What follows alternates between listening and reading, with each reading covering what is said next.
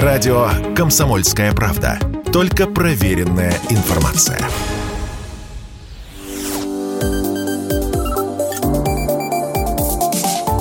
Что нового в союзное государство? Добрый день, в эфире программа «Что нового? Союзное государство». С вами Игорь Измайлов. Традиционно в завершении недели мы обсуждаем в прямом эфире с экспертами важные события в союзном государстве. Президент Беларуси Александр Лукашенко продолжил серию интервью зарубежным СМИ. На днях он пообщался с крупнейшим международным информационным агентством Associated Press. Беседа шла около полутора часов. Были освещены вопросы о внезапной проверке вооруженных сил Беларуси, военные спецоперации России и позиции Беларуси по различным аспектам этой темы. Также коснулись и возможности урегулирования конфликта дипломатическим путем. В качестве интервьюера выступил вице-президент агентства Иоанн Филлипс. С нами на связи э, сейчас Алексей Дермант, политолог, старший научный сотрудник Института философии Академии наук, Бел... наук Беларуси. Алексей Валерьевич, приветствуем вас, здравствуйте. Здравствуйте. Широкий пласт вопросов затронули, в общем, по актуальной повестке. Как вы считаете, Запад услышит президента Беларуси, потому что Лукашенко не первое интервью уже зарубежной прессе дает, и может ли вот от этой встречи быть какой-то результат? Или, в общем, как обычно, обрежут, э, часть не дадут, вообще не расскажут? Ну, я думаю, что услышат, другое дело, воспримут ли, потому что определенные сигналы, конечно же, доходят до них, особенно что касается э, ситуации на Украине, войны, расширения конфликта. Да, я думаю, что они внимательно следят за словами и Лукашенко, и Путина. Но другое дело, что, конечно, они руководствуются там, своими соображениями, которые пока, к сожалению, не позволяют говорить, что э, конфликт будет исчерпан. Но говорить стоит, и эти сигналы посылать стоит. Во всяком случае, какая-то часть людей на Западе сохраняет здравомыслие. Но а какие шансы вот э, достучаться до мира? Э, чего сейчас, э, может быть, не хватает? Больше вот медийной активности или вот что, на ваш взгляд, мы могли бы делать еще в этом направлении? Ну, я думаю, нужно говорить о последствиях дальнейшего расширения конфликта. Это касается и, вот, допустим, санкций, которые могут привести к глобальному голоду. Это касается и э, возможности, вероятности большого конфликта, да, не хочу называть это Третьей мировой, но тем не менее, вот эти вещи все-таки нужно проговаривать, чтобы э, через сознание там хотя бы части каких-то западных политиков пробиваться и вызывать к рациональным аргументам. Да, понятно, что надежда на это небольшая сейчас – но все-таки э, Запад э, не единственный игрок в мире. Я думаю, что вот эти сигналы будут слышать и другие государства. На ваш взгляд, реакция какая-то будет э, от Запада, ну хотя бы вот частичное что-то вот после этого интервью Шейд Пресс? Потому что много действительно вопросов затронули, и по многим позициям э, довольно развернуто президент Беларуси высказался. Ну, я думаю, что такая тихая реакция, она пошла. Вопрос, воплотится ли это в реальные действия, там, дипломатические, политические, пока все больше зависит от ситуации там на линии фронта скорее, да. То есть пока эти аргументы, они не э, приобрели вот какую-то уже там безоговорочную действенную силу. Поэтому придется вот эту ситуацию на Украине докручивать в настоящее время пока военными методами. Спасибо. С нами на связи был Алексей Дермант, политолог, старший научный сотрудник Института философии Академии наук э, Беларуси. Еще раз скажем, э, в интервью президент республики заявил, что Беларусь делает все, чтобы войны между Украиной и Россией не было, и что именно благодаря белорусской стране были начаты переговоры между Украиной и Россией. Вместе с этим Александр Лукашенко добавил, что не думал, что российская спецоперация затянется таким образом.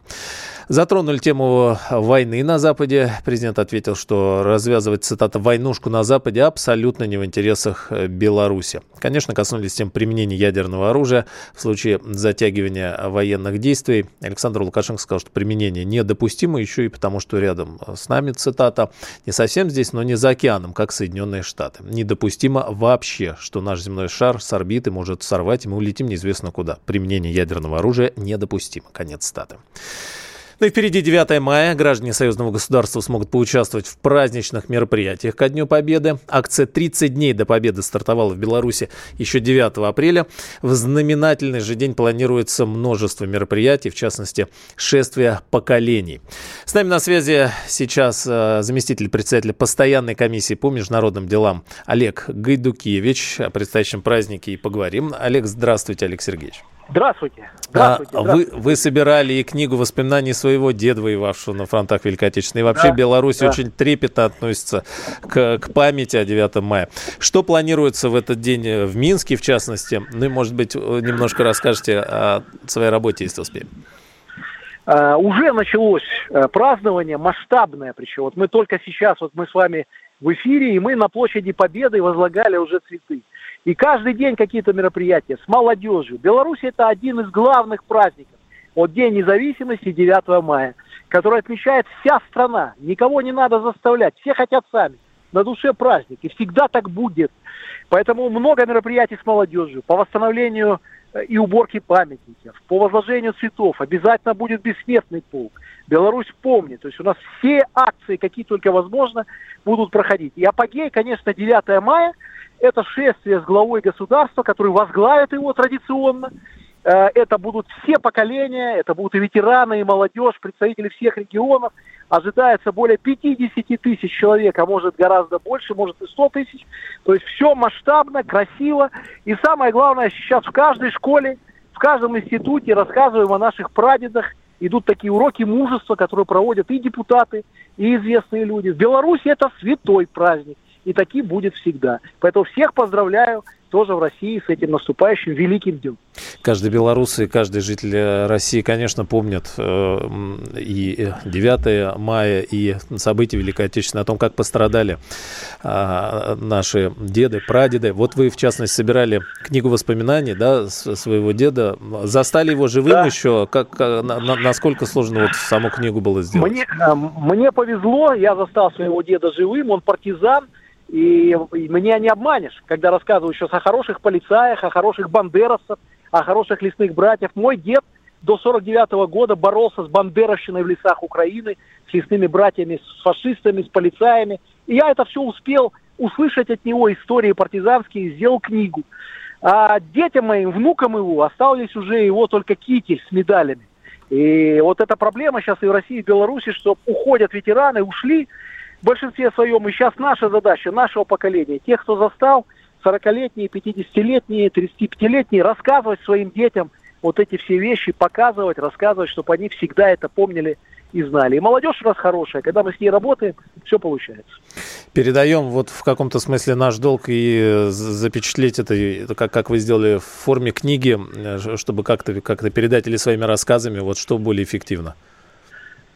Я думаю, что надо все методы использовать. И рассказы, и книги, все, что получается. Я думаю, в каждой семье, русской, белорусской, российской, есть такая книга. Или написанная и отпечатанная, или рассказанная словами.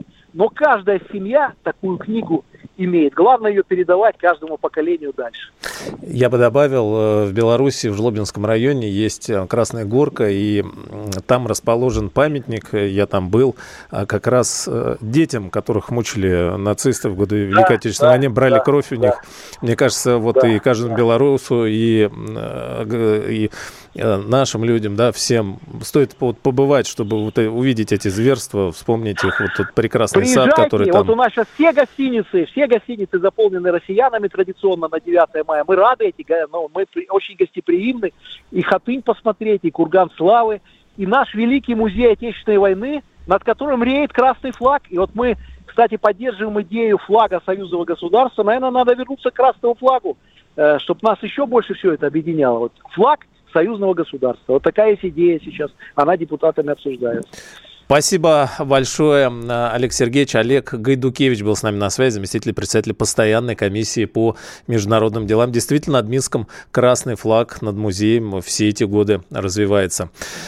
Уже сегодня в 17 часов во всех районах Минска в честь знаменательного праздника пройдет автопробег. В это же время во Дворце Республики будет проходить торжественное собрание и концерт мастеров искусств. Ну а завершится праздник 9 мая концертом на площади Победы в Москве. Он начнется в 21.30, а в 23 на площади прогремит салют. Ну а далее в программе анонс телеканала «Белрос» с Александром Ананьевым. На телеканале «Белрос» много достойных фильмов. Обо всех за 100 секунд не рассказать, а вот о двух попробовать рассказать можно. Во-первых, фильм «У каждого своя война». Его интересно посмотреть с целью получше узнать, как жили люди в начале 50-х годов, когда особенно остро проживались трагические последствия Великой Отечественной войны. Автор сценария – Эдуард Володарский, тот самый, что написал легендарный «Штрафбат». Мир, который описывает Володарский, мне нравится. Он, конечно, мрачный, но не лишен надежды. И в нем каждый получает то, что заслужил. Что же касается второго фильма, на который я хочу обратить ваше внимание, знаете, я вот часто думаю, а бывают ли фильмы, которые нравятся всем? Так вот, если предположить, что такие фильмы существуют, то далеко не последним в этом списке будет фильм «Тесты для настоящих мужчин». Полновесная, многоуровневая лента с элементами экшена. Очень хороший Алексей Серебряков, настоящий мужчина. Его оружие – наблюдательность, анализ, сдержанность, ироничность, вызов, ходы просчитаны, для каждого свой капкан, никто не уйдет. В общем, надеюсь, я вас заинтриговал. Тесты для настоящих мужчин смотрите 13 мая в 21.10. Ну и самое главное, 9 мая не пропустите парад и шествие бессмертного полка. Прямая трансляция. Увидеть – значит быть вместе. Быть вместе – значит помнить. Александр Ананьев, Белрос, не прощаюсь. Что нового в союзное государство? Программа произведена по заказу телерадиовещательной организации Союзного государства.